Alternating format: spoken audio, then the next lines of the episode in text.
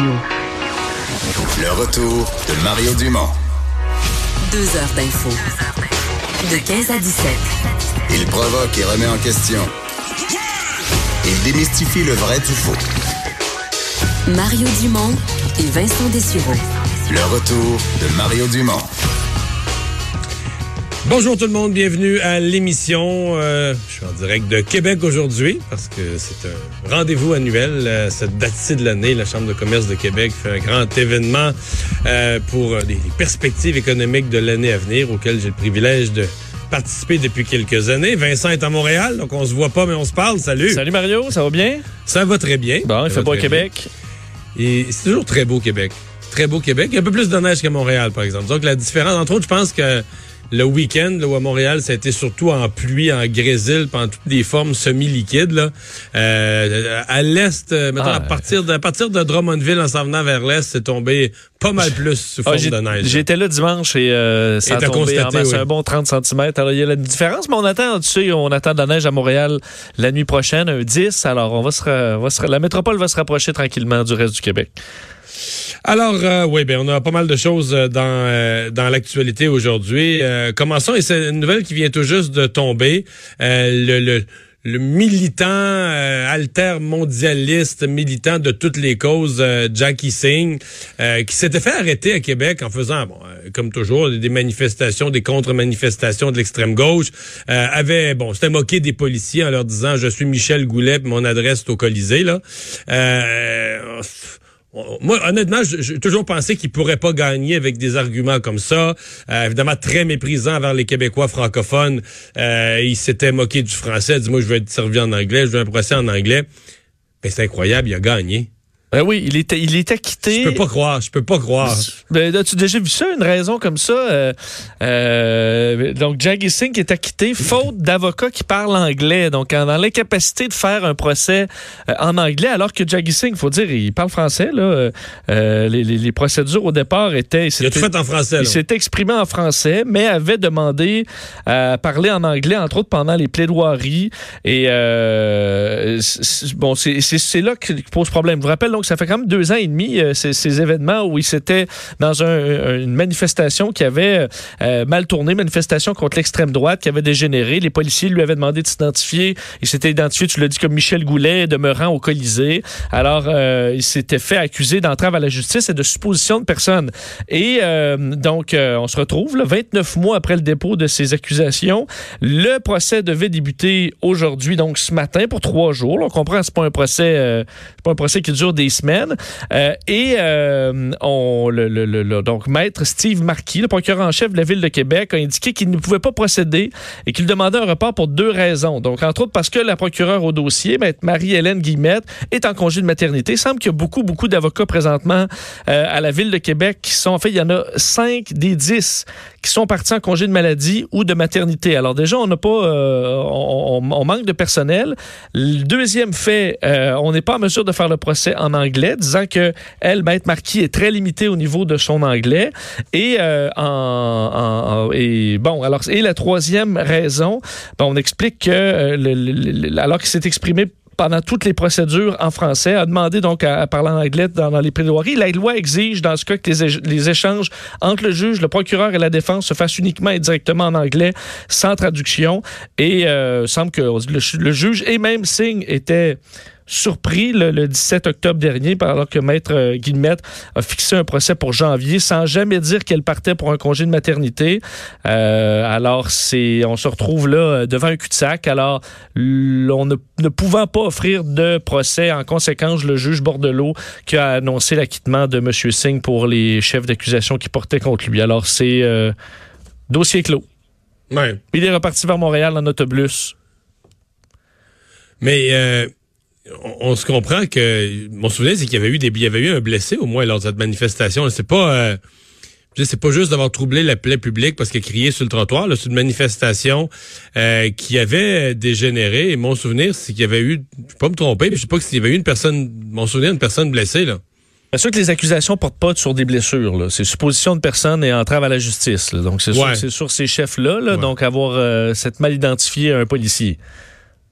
Mais c'est incroyable comment ces gens-là deviennent des spécialistes comme de s'en sortir tout le temps, de pas faire appliquer les lois, de se prétendre militants de causes de toutes sortes qui, en sont. Parce que lui, il a milité pour toutes sortes d'espèces de causes qui tantôt en sont, tantôt en sont pas vraiment pour, pour faire parler de lui. Ben, ce qu'il disait, lui, c'est que la couronne avait, selon lui, saboté eux-mêmes le, procès, sachant qu'ils allaient perdre s'ils faisaient un vrai procès. Alors, c'était son avis sur, le sujet. Puis il a dit avant de partir là, vers Montréal, ma lutte n'est pas dans les salles de cours, ma lutte c'est de contrer l'extrême droite avant de repartir vers la métropole.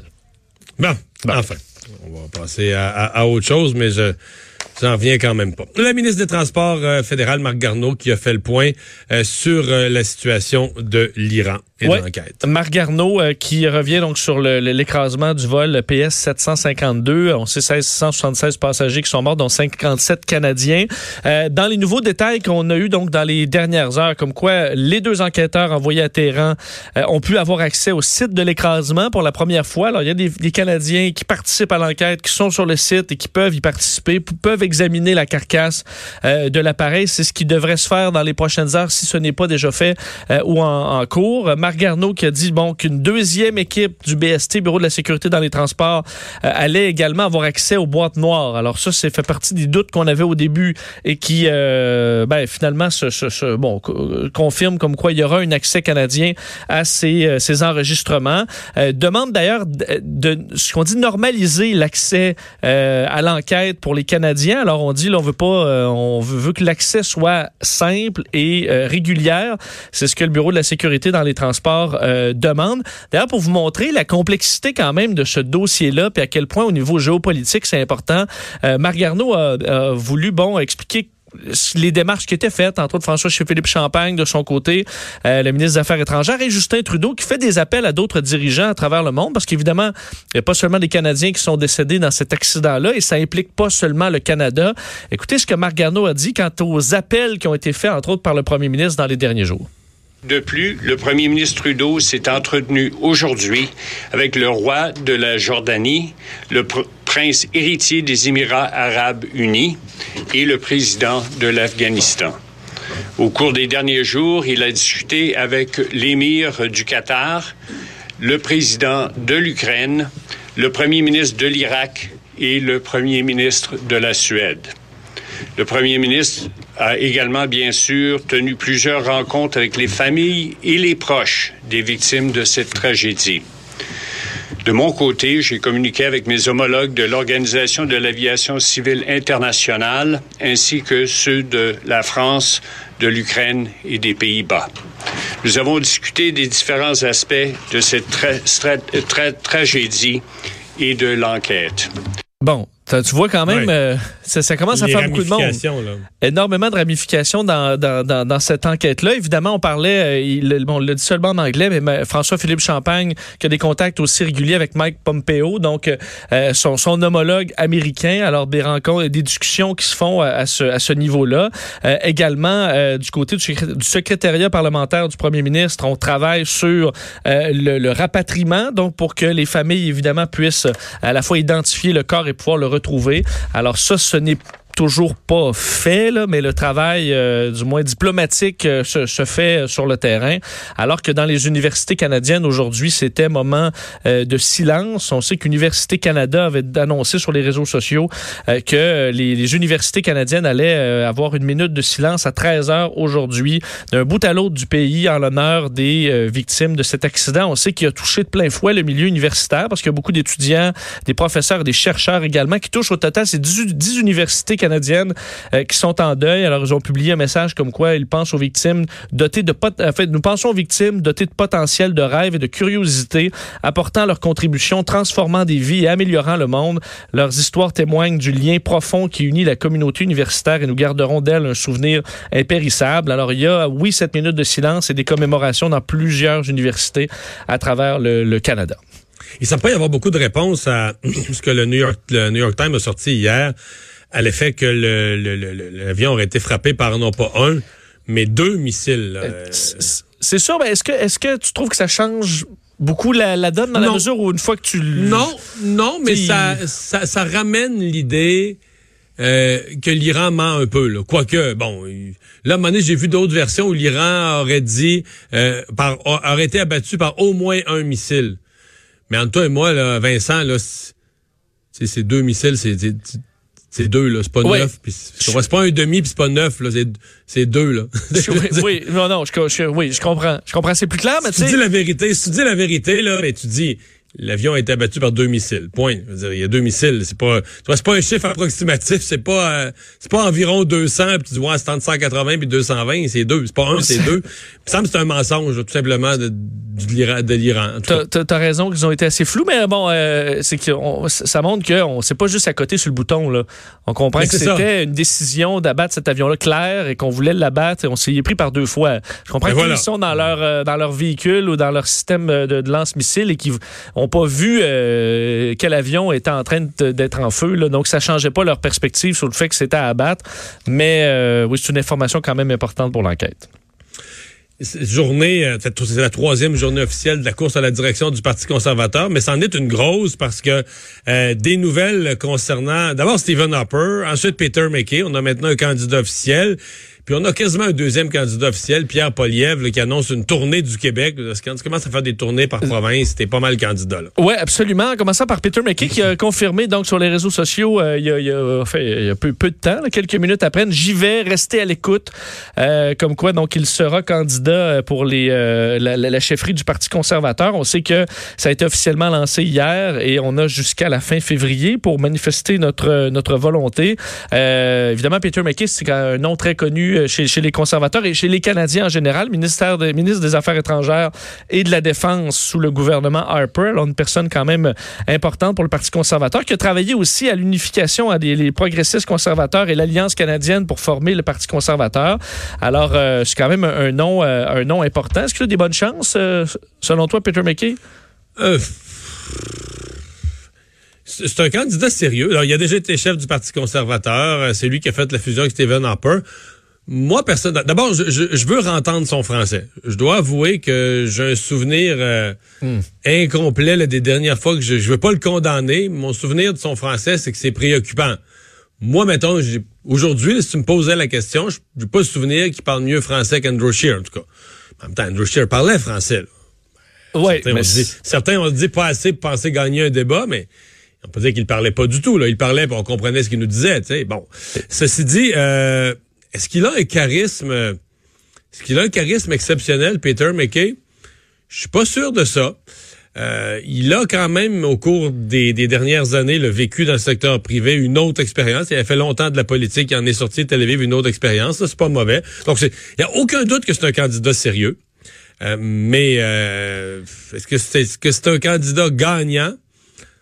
J'ai mes doutes. J'attends de voir. Bon, il y a une, candidature qui euh, où le problème du français n'est pas là, c'est Pierre Poilièvre euh, qui devrait également se, se, lancer. C'est pas confirmé, mais mais bon, euh, toutes les sources vont dans ce sens-là. D'ailleurs, ce que le, du côté de l'agence QMI, ils ont appris que Pierre Poilièvre allait se rendre au, au, Québec, donc à l'aide de passage dans la région de Montréal au cours des prochains jours pour travailler sa candidature. Lui, c'est un franco-albertain. Alors la question du français n'est pas un problème. D'ailleurs, c'est un, semble-t-il, fier franco-albertain fier de ses racines et tout ça. Alors, c'est un peu ce qu'il va vouloir vendre euh, au, euh, lors de sa visite au Québec. Donc, le fait que pour lui, le français, c'est pas un problème. Euh, le fait aussi que ça pourrait être une candidature qui, qui unifie, c'est ce que le, le, devoir rapportait, entre autres, comme quoi c'est un candidat qui voudrait réconcilier les différentes régions du Canada, alors que, ben, écoute, la, situation est, est assez difficile présentement après la dernière élection. Alors, lui qui a été ministre de la Réforme démocratique dans le gouvernement de Stephen Harper, alors sera dans la région jusqu'à jusqu'à samedi, alors quelques jours de, promotion de sa candidature. Lui, la, faiblesse de sa candidature, c'est vraiment euh, l'image qu'il a développée. Euh, puis là, ben, je dis l'image, mais peut-être qu'il y a du vrai derrière l'image. Mais l'image qu'il a développée ces dernières années, où il est devenu euh, le, le l'expression en anglais, c'est le rat pack. Il n'y a pas, il a pas de traduction sais, un peu dans, toutes les parties d'opposition, t'as ça, un trio ou un groupe de deux, trois, quatre députés qui font toutes les sales jobs, là, qui rendent la vie impossible au gouvernement, qui l'attaquent avec virulence. Euh, sais, ceux qui, comme on dit, là, les, les, les, un peu, là, ceux qui jouent très, très, très, dans l'opposition, qui jouent très, très dur avec le gouvernement. Euh, lui, était vraiment ça, ce qui te donne un ton très partisan. Bon, ça peut être bon, puis tu peux, euh, tu peux devenir un parlementaire perçu comme redoutable, puis c'est pas tout du négatif, puis probablement qu'on dira, ben ça prend ça. Si tu veux battre le gouvernement un jour, faut que, faut que comme opposition tu sois assez dur pour faire tomber le gouvernement. Mais c'est pas très premier ministrable cette image-là. Tu comprends? L'image là de l'image du picosseux qui qui comprend qui se promène avec un bat de baseball avec un clou planté dessus puis qui frappe sur tout ce qui bouge c'est pas tout à fait l'image du premier ministre, rassembleur, pas trop partisan, tu comprends, capable d'écouter euh, toutes les tendances, euh, le, rôle unificateur du chef, là, tu sais. Euh, disons que c'est pas ce qu'il a développé. Mais ceux qui défendent sa candidature disent oui, mais là, tu sais, il s'est fait un peu prendre par le personnage. Là, on attendait ça de lui au Parlement, puis il était bon, mais euh, dans le caucus, il est aimé, puis c'est pas un gars de même, c'est pas un gars qui est qui est méchant ou qui est mesquin. Bon, l'avenir nous le dira. Mais tu sais, il part avec, au niveau de la presse parlementaire, entre autres, de ceux qui l'ont observé ces dernières années, il part avec ça comme, à mon avis, là, comme comme comme déficit, comme bagage. Euh, tu as vu l'histoire concernant Stephen Harper qui, euh, oui, qui revient. Euh, ben, en fait, qui, bon, on a appris qu'il démissionnait du conseil d'administration du Fonds du Parti conservateur et pour une raison quand même intéressante pour nous. D'abord, il ben, faut dire que ça a été publié par le magazine McLean's comme quoi c'était pour avoir les coups des franges pour euh, lutter contre la candidature de Jean Charest. Donc, euh, candidature euh, qui n'est pas confirmée encore, mais dont on parle beaucoup depuis, de, depuis que ça circule. Ça, fait quelques jours, ça fait quelques jours que ça circule, que, que Stephen Harper fait des boutons. En fait, que, que Jean Charest représente tout ce que Stephen Harper aime pas en politique. Bon, parce que d'ailleurs, ça a été les mêmes sources, en fait, d'autres sources ont confirmé à TVA Nouvelle que c'était la raison pourquoi il quittait et que Jean Charest aurait tenté d'avoir M. Harper de son côté avant Noël, mais euh, sans succès. Alors, euh, à quel point il sera impliqué et pourquoi euh, Stephen Harper aime, disons, veut rien savoir de Jean Charest? Ah ben, je pense qu'il y a deux, deux, trois grandes familles de raisons. Je pense qu'idéologiquement, il pense pas pareil. Stephen Harper est vraiment un peu plus à droite, moins, disons, si on peut appeler Jean Charest. Parce faut toujours que tu décides, est-ce que Jean Charest, tu l'appelles un centriste, au centre-centre de ou un opportuniste, parce que tu peux aussi être au centre dans le sens que tu vas chercher un petit morceau de gâteau à gauche, puis un petit morceau à droite, puis tu n'es pas vraiment mu par une idéologie, tu es juste poussé par ce qui, pourrait te faire gagner ou ce qui pourrait être payant politiquement aujourd'hui, ou si le vent souffle un peu plus gauche-droite. Un centre mobile. oui, ah oui. c'est bien dit. Ce dont le Canadien aurait besoin, là, un centre très mobile. Mais euh, donc, tout ça pour dire que il y a ça. De l'autre aspect, c'est quand ils ont été euh, l'un et l'autre premier ministre du Canada et du Québec, euh, ça allait pas bien. Euh, plusieurs reprises, Jean Charest fait des jambettes à Stephen Harper, et tout ça. Euh, Stephen Harper a encore sur le cœur l'épisode où lequel Jean Charest réclamait de l'argent pour la santé, de l'argent pour la santé. Il disait les malades, ça n'a pas d'allure, les temps d'attente, les files d'attente. Nous, on peut pas régler nos problèmes en santé parce que l'argent est à Ottawa dans son budget, le gouvernement fédéral débloque finalement de l'argent pour la santé, le fameux financement de la santé, il règle. Puis un mois après, parce que c'était à la veille des élections, pour se faire réélire, Jean Charest prend l'argent, le donne tout en baisse d'impôts. il n'en met pas une sonne dans la santé. Hmm. Euh, ça, euh, disons que M. Harper, c'est comme rester accroché un peu. Fait il y a plusieurs éléments comme ça qui, euh, qui font que... Puis je pense aussi que ben toute l'histoire de, la, de l'UPAC sais, euh, là-dessus, le Stephen Harper est plus catholique que le pape. Tu sais, vraiment, a toujours été là, à fait de toutes ces questions-là une obsession. Euh, quand il était au pouvoir, il surveillait les voyages, les dépenses, les ci, les ça, pour être toujours tu sais, vraiment dans une intégrité irréprochable, etc. Et je pense pas qu'il voit, je pense pas qu'il voit Jean Charest comme étant quelqu'un qui a la même obsession. Quoi? Et pas, OK, pas la même obsession, là, envers la. OK, les comptes euh, propres. Mais est-ce que est-ce qu'il a encore beaucoup de poids? Il faut dire que. Euh, après, après, on va le savoir. Ouais. Mais je me dis, après Andrew Shear, tu dis, on doit. Il y en a plusieurs qui doivent se rappeler les beaux jours. Harper, qui est au pouvoir longtemps. Euh, je l'entends encore dans des conférences récemment, puis il y a encore. il est intéressant à entendre parler. Il est, est encore capable de mettre son point assez clairement. Sauf que là, le problème de M. Harper, c'est que mettons que M. Harper appuie euh, Poliev, par exemple, Pierre Poliev, ce qui pourrait être le cas, semble-t-il.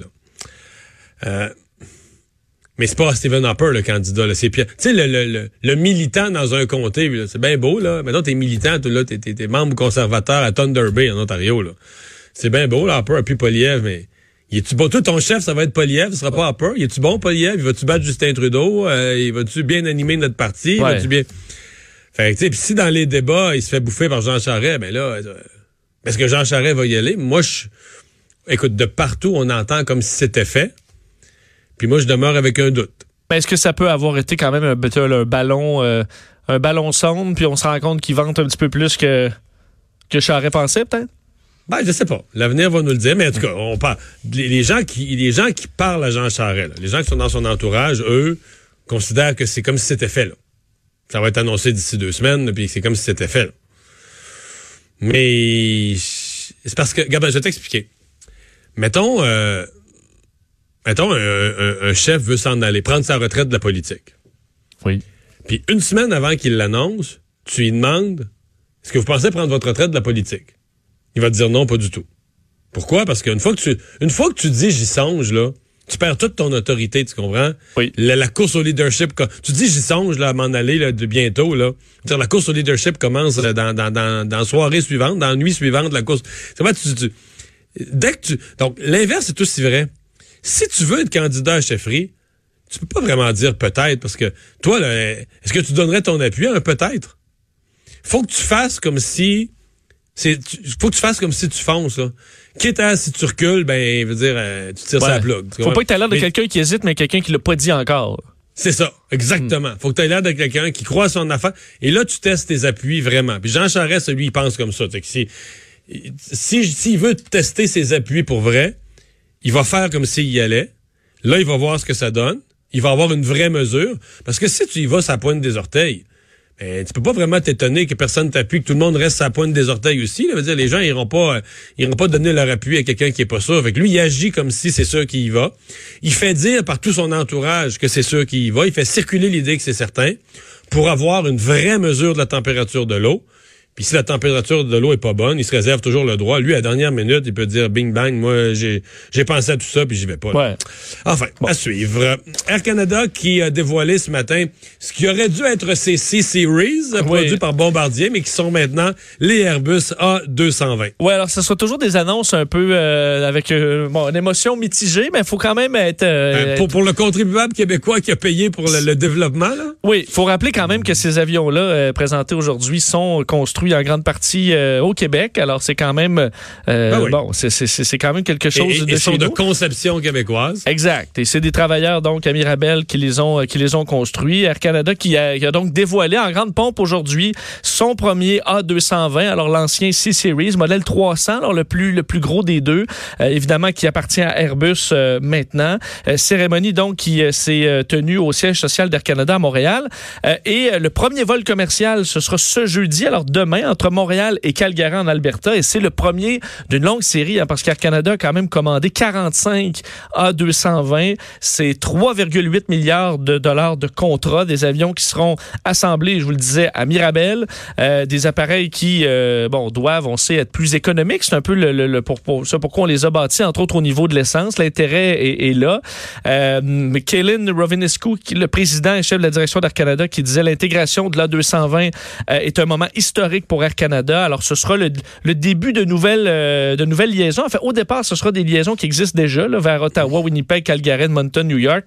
Et ensuite, il y aura certaines nouvelles dessertes à Montréal, Seattle, Toronto, San Jose, par exemple, à compter de mai prochain. Alors ça, c'était un bel événement. Est-ce que- est-ce qu'on connaît le, le rythme de livraison? Euh, quel, euh, Une bonne, que- c'est une bonne pas, hein. question. C'est honnêtement, je ne sais pas parce que si, si en Parce même que temps. c'est pas, c'est pas comme des cigares, là. C'est pas une caisse de 45 pour te les livres d'un coup, là. Non, et surtout qu'ils doivent varier les compagnies parce qu'on s'entend, Airbus produit, euh, ils ont des, ils ont pas juste le contrat d'Air Canada à produire, alors ils en envoient un Ils certain ont, rythme. Air ils ont Air Baltic, ils ont quelques compagnies à fournir, donc ils doivent aller en envoyer à- de temps en temps à chacun. C'est une excellente question, surtout que là, on sait, ils veulent bâtir une autre chaîne au complet, possiblement, parce que ça va pas encore très vite, euh, la production des, des A220. Alors, ce sera sur un, un certain temps, c'est sûr. Alors, euh, c'est une bonne nouvelle. Par contre, ça a été un peu éclipsé par, euh, ben, on pourrait dire, dire un incident aujourd'hui, c'est que à la fois Air Canada était bien fier d'inviter des journalistes de, de, du pays en entier pour faire cette grande annonce-là, mais le, le numéro un d'Air Canada, donc Kellen Rovinescu, qui voulait rien savoir de parler aux journalistes. En fait, nous, les, journalistes dont... Parce qu'il y a d'autres, il y a d'autres sujets euh, qui concernent Air Canada dans ben, l'actualité à pelleter. Là. Écoute, il y, en a plein. Euh, il y a évidemment, le, avec l'achat d'Air Transat, est-ce que le siège social va rester euh, ici?